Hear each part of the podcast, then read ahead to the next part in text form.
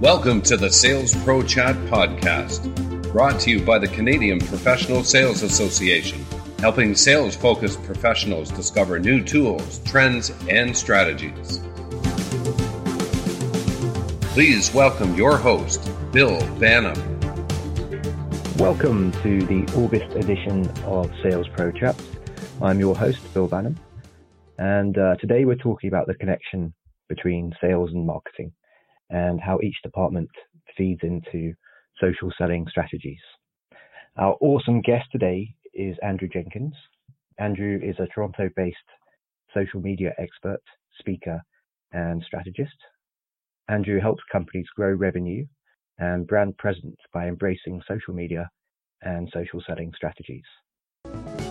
For sales professionals, team leaders, and organizations across the country, the Canadian Professional Sales Association is your partner in building knowledge and skills to improve sales performance. The CPSA is the advocate for excellence in sales. We invest resources in programming, curriculum development, and professional designations to help individuals and companies become more successful through effective sales. We connect employers and employees, business with academia, and the private sector with government to advance the sales profession and improve Canadian competitiveness. Learn more at cpsa.com. And remember to subscribe to the CPSA podcast through iTunes, Google Play, and more. Andrew, welcome to Sales Pro Chat. Thank you very much for having me. Let's start by you telling us a wee bit more about you. Um, so please dive into your career history and how you uh, you, you, came to be a, a social selling expert. Well, thank you. Um, I, just to build on what you were just uh, saying, uh, I've been in the technology space for the last uh, 20 years. First as an e-commerce on, uh, entrepreneur, selling menswear on the internet. In uh, started in 1995 or 1995 BG, as I like to say, before Google, and before taking credit cards over the web was ubiquitous. I worked for a number of startups. Uh, worked in wireless at Bell Canada, and for the last uh, eight years have been building up my company Volterra, uh, focused on, as you mentioned, social media strategy, social selling, uh, and working with companies where we run their social for them, working with companies where we provide additional bench strength behind the scenes, and from the standpoint of social selling, working with B2B sales teams and salespeople in financial services on social selling methodologies and tools, uh, helping them identify prospects and nurture them along their decision making journey. Super. Thank you very much. So let's jump straight in then. Um, for those out there that perhaps haven't heard of the term social selling, what, what, what exactly is it? From my perspective, it is the use of social media tools to identify prospects, nurture them along their decision making journey, uh, and in parallel to that, aiding uh, the development of a personal brand and thought leadership for the salespeople. Okay. And what isn't social selling? It's not your salvation. By that I mean, if you're uh, not a good salesperson or you're in the midst of developing your sales skills, social selling isn't meant to replace what you're doing. It's not meant as a um, panacea. Uh, it's going to be a complement to your sales efforts, not a replacement. And a lot of people get caught up in this idea oh, I'll just devote all of my time and energy to LinkedIn, and uh, the world will be the path to my door. That's not taking anything away from the power and value to be derived from LinkedIn, but you need to um, have a proper perspective. There are many, many traditional approaches to sales that still work, are still viable, that uh, you mustn't ignore or abandon, and use social selling as a complement uh, to those efforts and to extend them. So you'd say it's a big ecosystem of, of tools and processes and strategies where marketing people can help in certain areas and, and salespeople get involved in other areas, perhaps. Well, in very simplistic terms, every salesperson would love a referral. They would love an introduction rather than having to go into a situation cold. No one loves making cold calls. And so if you can apply some techniques through the use of some tools that would increase the number of referrals and introductions that you could get, the number of touch points or uh, points of engagement that you can have with prospects, that you know come about somewhat organically or or uh, orchestrated, and therefore diminishing the requirement for you to make a cold call, everyone would say, "Yeah, I, would like more of that." And so uh, that's where social selling can pay a benefit. It can increase your number of referrals. It can increase the number of introductions that can be um, brought about. And but you know, at the end of the day, you still have a quota. At the end of the day, you're still trying to uh, reach your number or achieve your sales objectives. And every salesperson is hungry for tools and techniques that are going to help them achieve those. So you you, you just uh, rightly mentioned reaching sales goals, selling products on a regular basis, and uh, and and hitting targets. But in terms of metrics that salespeople should use to measure the success of a marketing team, what what would those be? So I guess one that you just alluded to there would be um, a, a, a list of warmer leads to be able to call up.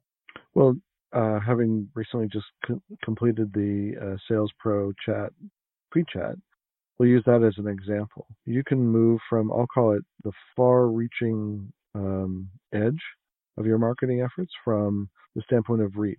How far is your message traveling, especially in social media? And those metrics are available to you.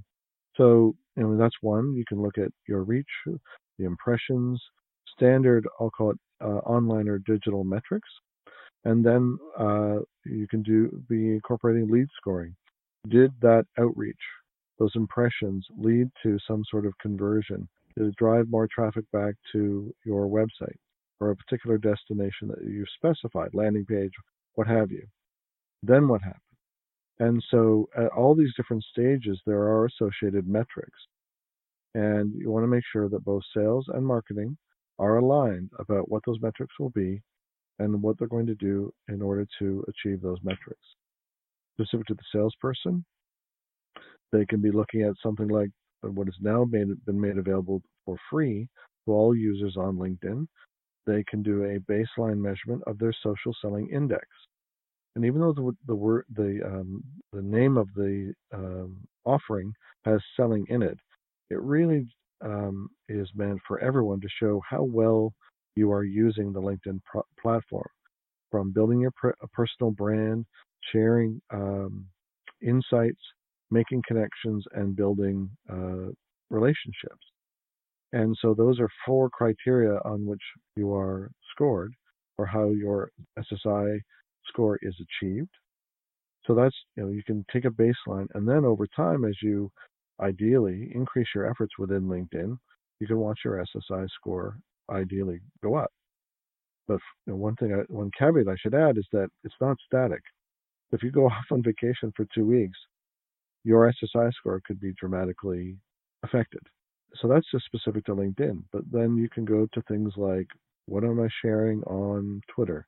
What am I sharing on LinkedIn, Facebook, etc.? And what kind of traffic is it driving back to particular de- destinations? At the very highest level, what you're trying to do is be able to draw a straight line of attribution. We did this over here, and it caused this outcome. And ideally, that outcome should be a sale at some point through the um, through your effort.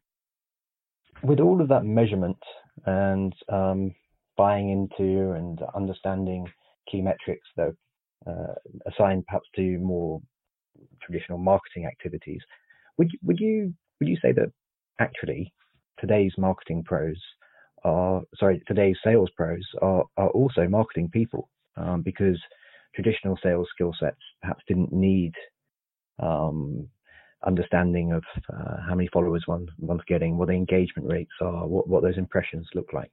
But to have a well-rounded social media strategy, um, are modern salespeople marketers too? Uh, for those that aren't, they're they're required to be, and for those that have already made that transition, then you know they're reaping the rewards for having done so. If the anecdote of 12 to 18 touch points being required for a large scale B2B enterprise sale is true, then that means I, as a salesperson and or marketer or sales slash marketer, need to figure out, well, I can't be selling at every touch point uh, with this prospect. I need to be helpful and informative at those touch points to build rapport, to build trust, and occasionally actually not sell at all when we have a, a, an interaction. And so if I'm not selling, I need to be informing and educating and be, being of assistance through content, through a demonstration of our product or service, uh, to show them you know the capabilities that you know, might be addressing a pain point that we've surfaced in an earlier part of our conversation. And in the case of you know smaller companies, uh, startups, etc., where people are wearing multiple hats, whether you want to call it growth hacking or sales hacking or just a hack of some kind, they're being required to be um, uh, to wear many hats. So you have to be in sales and you have to be uh, have some marketing capabilities as well. And they, especially because of the internet, are now so tightly uh, interwoven that you have to have some degree of familiarity uh, in both camps. It's just a given. You can't be, uh, I'll call it the traditional, you know, uh, bag carrying salesman uh, with no digital aptitude whatsoever. It's actually to your detriment because your customer is equally, if not more, digitally savvy than you are. So, with all of those touch points going on there, uh, the educational piece, the, the, the give, if you like, before the ask happens, is there a way to delineate between uh, where where marketing fits in with those touch points and where salespeople fit in, or is it is, is it all far too grey and there's no black and white? No, I think you can. It might be that the salesperson might choose to have their own discretion as to where and how they draw marketing in, whether it's con- content that marketing is uh, provided, or if it's direct assistance. You know, that may be up to the salesperson, but at, depending on what point in time the customer is on their decision-making journey, it might be uh, going from a a blog post, something more substantive like a white paper, or a webinar. And so, and then maybe some compounded with some email follow up. All the, uh, uh, the way along, you're scoring said prospect to figure out where are they at in their journey, what kind of content have they consumed thus far, and in and around that, what kind of profiling can you do? Is there any data you can capture from their website visitation? How long did they spend? Where did they spend it? Uh, how often have they come back? uh, a variety of those metrics. And one of the things that I've told salespeople uh, uh, in the past as well is that sometimes when you're following up, don't literally follow up about the sale. Don't even bring up the fact that you're actually in a sales engagement together. Sometimes you can just send them a note with an article, ideally from a third party that isn't even related to, I mean, it might be industry related or related to the interest or pain point that your prospect is experiencing, but it shows that you were thinking of them and thinking of their situation and nothing more. No other agenda. You weren't asking for the state of their uh, thinking regarding a, a purchase decision. It's just a gesture. And sometimes where they might have ignored your emails of follow up or calls of follow up at that point, and you're still waiting for an answer, this sort of out of left field touch point with them, just showing that you were being thoughtful, actually um, can sometimes trigger them to respond to say, really appreciate what you sent me, uh, and thanks for thinking of me. Oh, and by the way, I know I owe you a um, a call, or I know I owe you a response on X, and they sometimes will disclose the situation then, um, all brought about by you being helpful and informative, and not trying to be o- overtly salesy. Okay, that makes sense. Now, marketing teams, of course, can also bring in sales directly um, through, through, certain efforts, you know, whether that's paid search, re, re, remarketing, um, getting lucky because they've offered fantastic content uh, with with a with a sign up option within a blog post, say. So, is there an argument today to say that we can actually flip it, and instead of salespeople being marketing people, marketing people are salespeople, and they can uh, reach big audiences and convert independently of sales. So, how much more do do marketing people really need sales anymore? What what what situations out there mean that you need to have a salesperson as a point of contact? I think it would depend on the, the either the type of product or service being sold, maybe a degree of its complexity. That's not to say that you know marketers can't handle complexity. It's more from the standpoint of their marketing um, efforts take on different forms at different stages of that decision making journey that I was speaking of. And um, ultimately, when it comes down to the conversion from prospect to client, the salesperson may have stronger closing skills or more experience in, in that realm, uh, or to your point, may not be required because the marketers have done a sufficient job for me. Uh, if I you know, put myself in the prospect shoes, maybe it's just I've gone to enough webinars, I've done, I've looked at your competitive and comparative chart online of your solution versus another. I've, I've gone through a trial uh, and I, I liked what I saw. I liked how I've been dealt with, and that's been sufficient. And in the sense, I closed myself. Uh, but again, it, it, every situation is is different. Um, you know, I used to sell cars. They're still, you know, adhering to many of the traditional ways of doing it. Uh, however, with the digital savvy consumer, that consumer is now coming in, and the length of time for negotiation is much, much shorter. The consumer knows how much the manufacturer or the, the dealership has paid for the car. They have a sense of what, on average, the margin needs to be. They have a sense of what their trade in might be worth.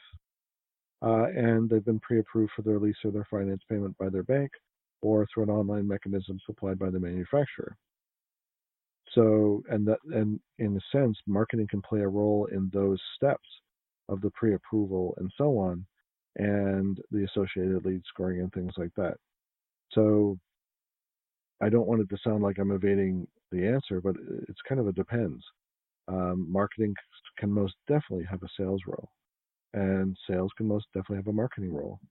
I think it comes down to what you're selling and how you're selling it. Now, I don't know about you, Andrew, but I've I've worked at companies before where the the head of sales and marketing is a salesperson, and therefore the the end key metric, the, the major KPI there was the conversion. Um, in in the context of social selling, is the sale the, the, the key KPI, or is there way more to it than that? Uh, well, I think you raise an interesting point. I think there needs to be alignment between sales and uh, marketing about what the KPI is. I worked for a major telecom where, and I was in a marketing role, and we were measured on the profitability of the deals that occurred related to our product portfolio. Sales was compensated on top line revenue. They were philosophically opposed to one another. And so if I'm a salesperson and I do really well and I get into my accelerators, the profitability is immaterial to me because I'm not negatively impacted by it. Or the portion of my compensation related to profitability is so small, I can wipe it out with my accelerators. Marketers were at the mercy of what the salespeople did, and it caused friction. So when it comes to metrics, you want to make sure that everyone is aligned and we're all rowing in the same direction.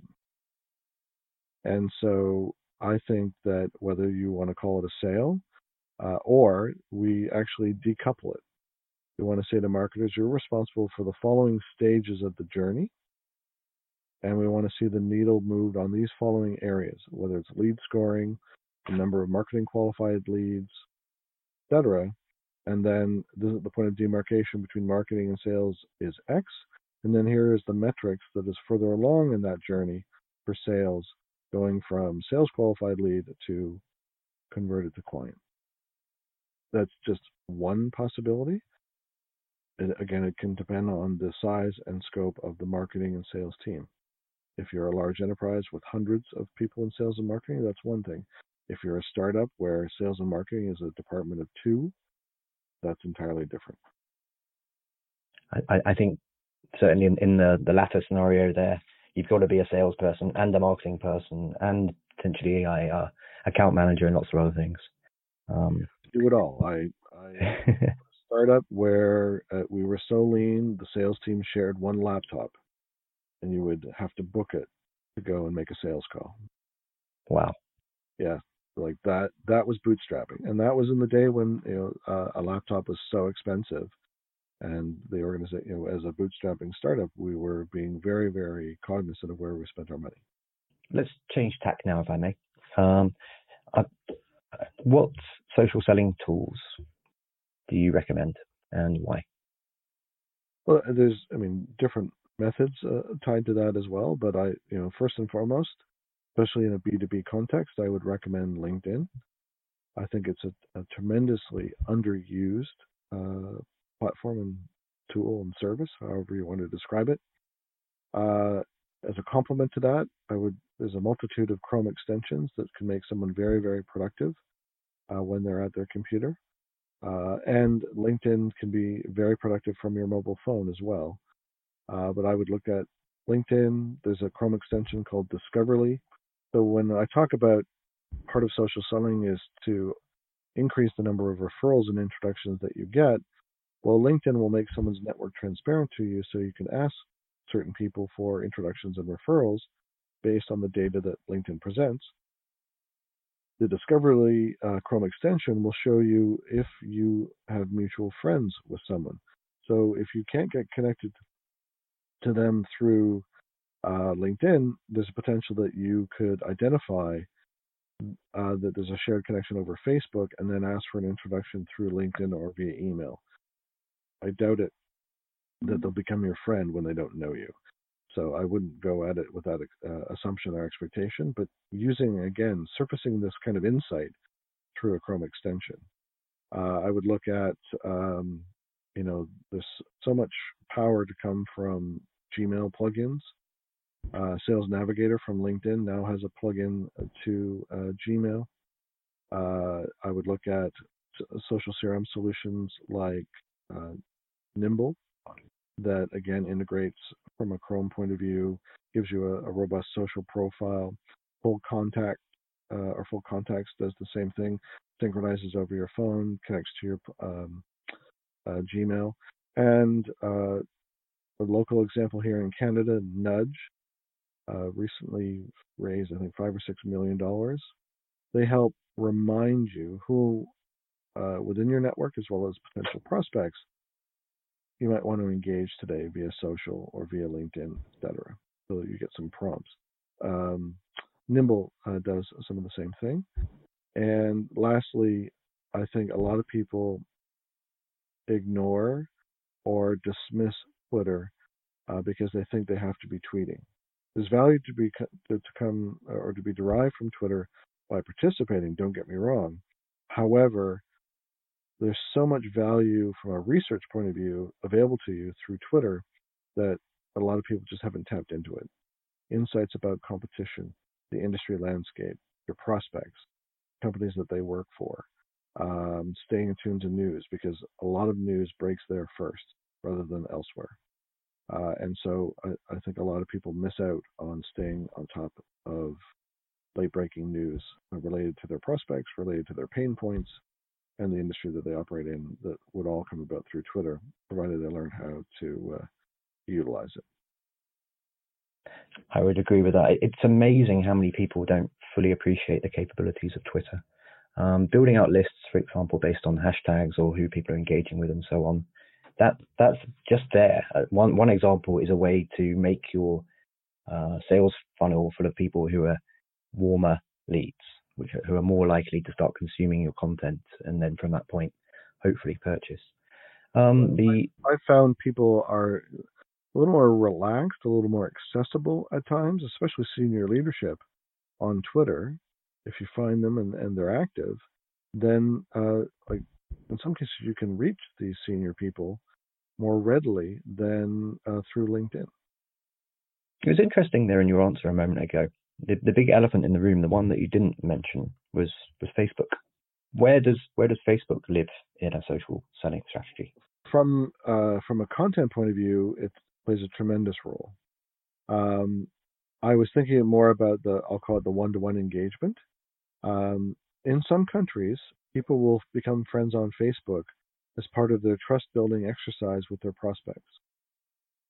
Some uh, and so and and they actually ignore uh, LinkedIn, um, or it actually has a, plays a lesser role.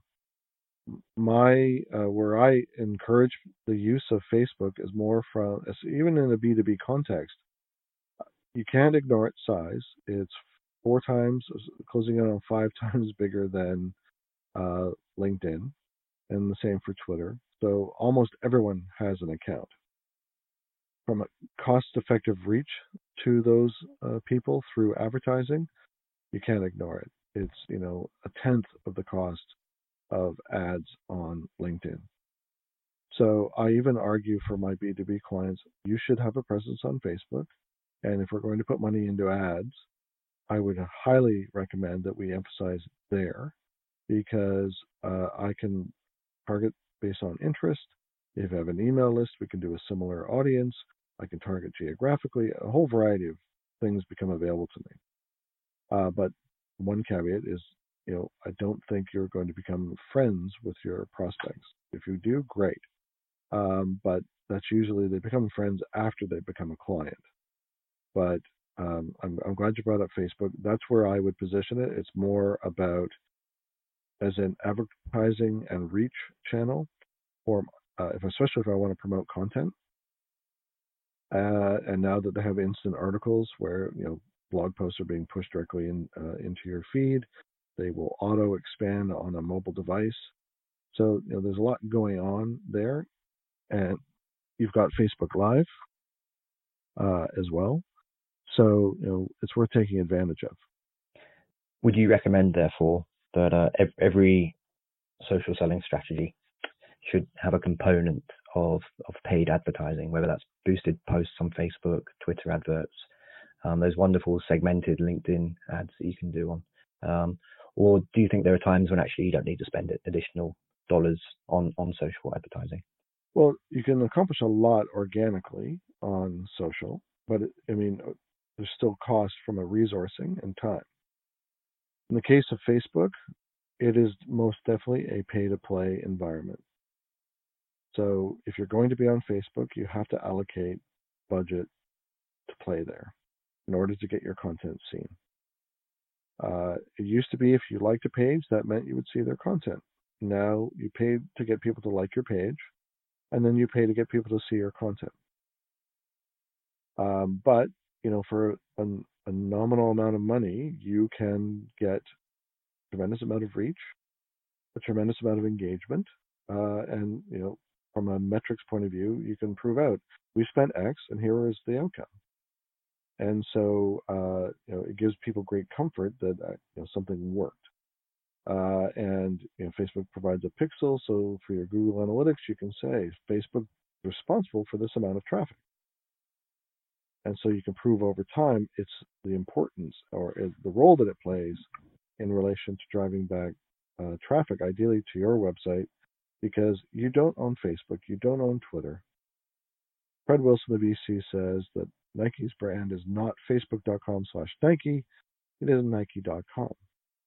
So all of your social selling efforts is not primary objective of those efforts is not to garner more followers or likes or fans although those are nice and they serve a, a, a purpose for achieving your goals, ultimately you want people driven back to your website or a chosen destination to respond to a call to action that is the outcome that you want. And ideally, in that case, the conversion to some sort of transaction. So there's absolutely every possibility that um, a social selling strategy, if done right, can have an ROI a return on investment as well as an ROE, a return on engagement. Yes.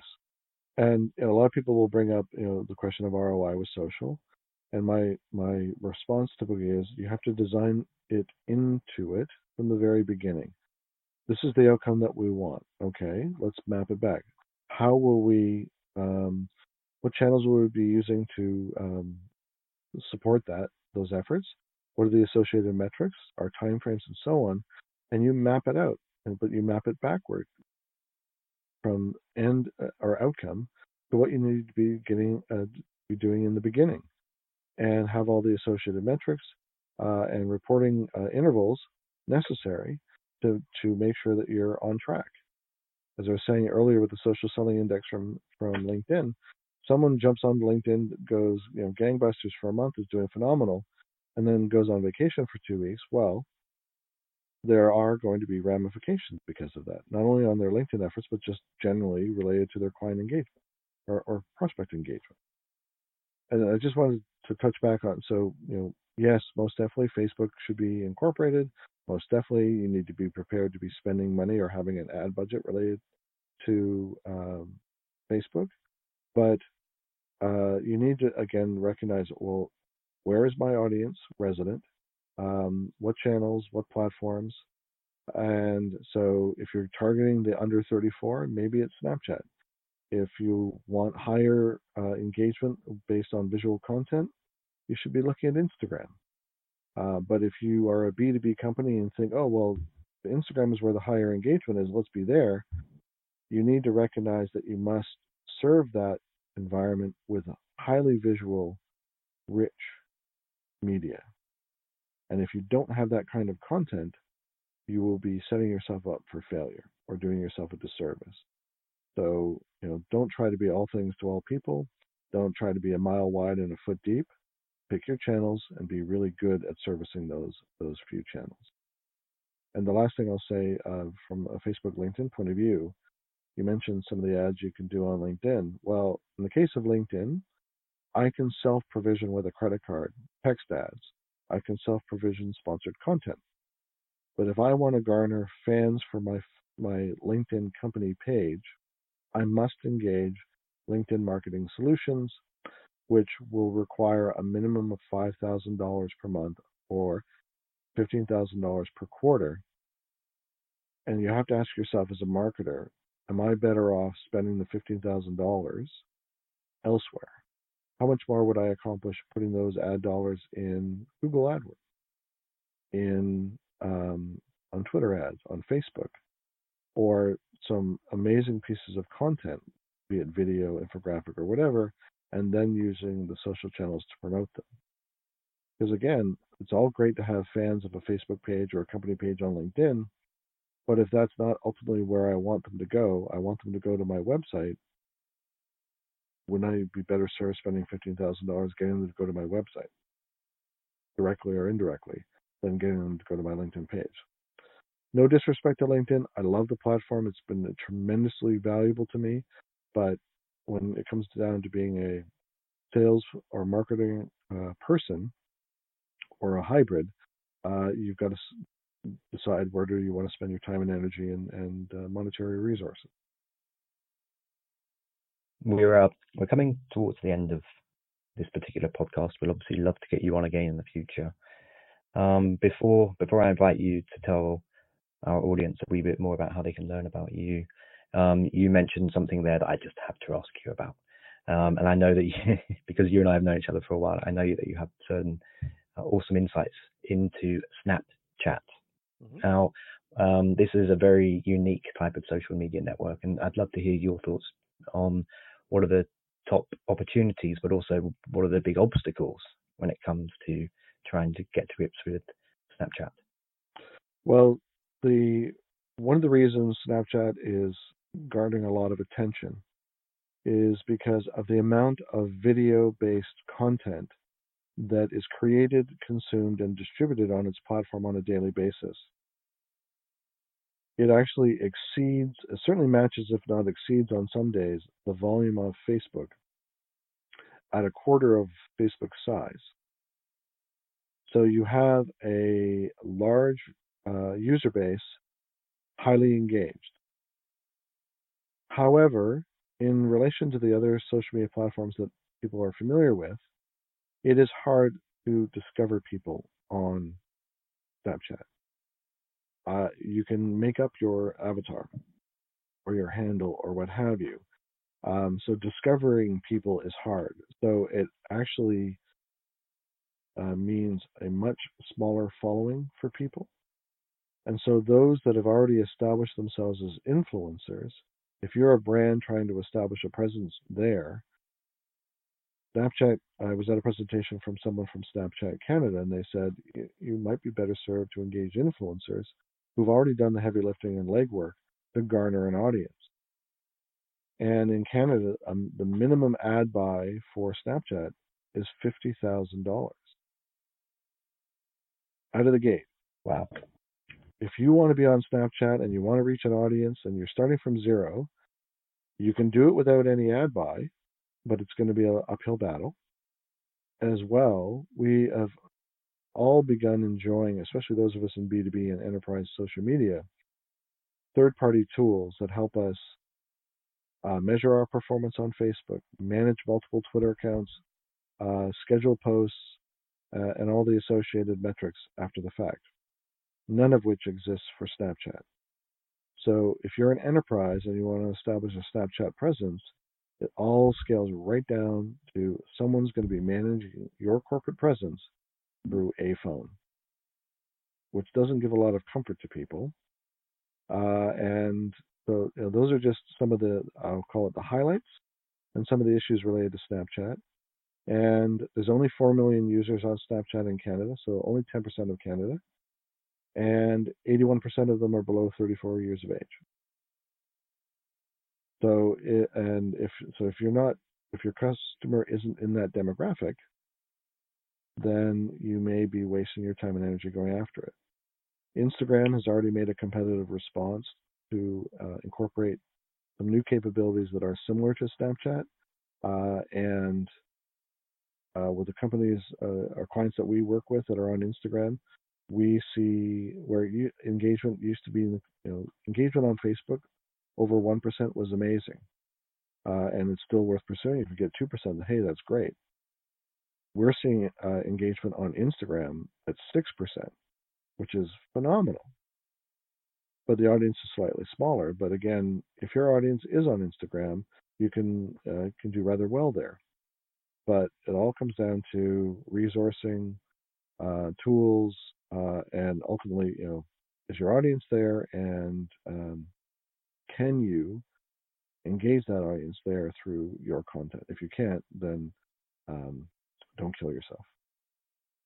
Okay. Keep trying. I, I, think we could do another interview just talking about Snapchat, um, and, and, perhaps we will. but for the time being, um, we're, we're, now wrapping up. Thank you so much. Uh, how can our listeners learn more about you, Andrew? So they can find me on LinkedIn. Uh, they can find me uh, on Twitter at a Jenkins. Uh, and uh, my website is voltaireconsulting.com uh, or about.me slash Andrew Jenkins. And okay. All that you'll be able to. You'll, I'm sure you'll be able to find me. And I should just put a shameless plug in there as well. You can also read some of Andrew's awesome articles at cpsa.com. Yes. Uh, Andrew. Way, thank you for that because uh, I, it's been uh, I, you know get people reaching out to me to say I read your um, article on CPSA, very complimentary. So uh, thanks again for the to CPSA for the opportunity to be with you today uh, and to be a contributor to the website. And thank you. Thank you very much for being our guest for this edition of Sales Pro Chat. So until next time, listeners, um, this has been Bill Banham, and this is the Sales Pro Chat podcast. Over for now.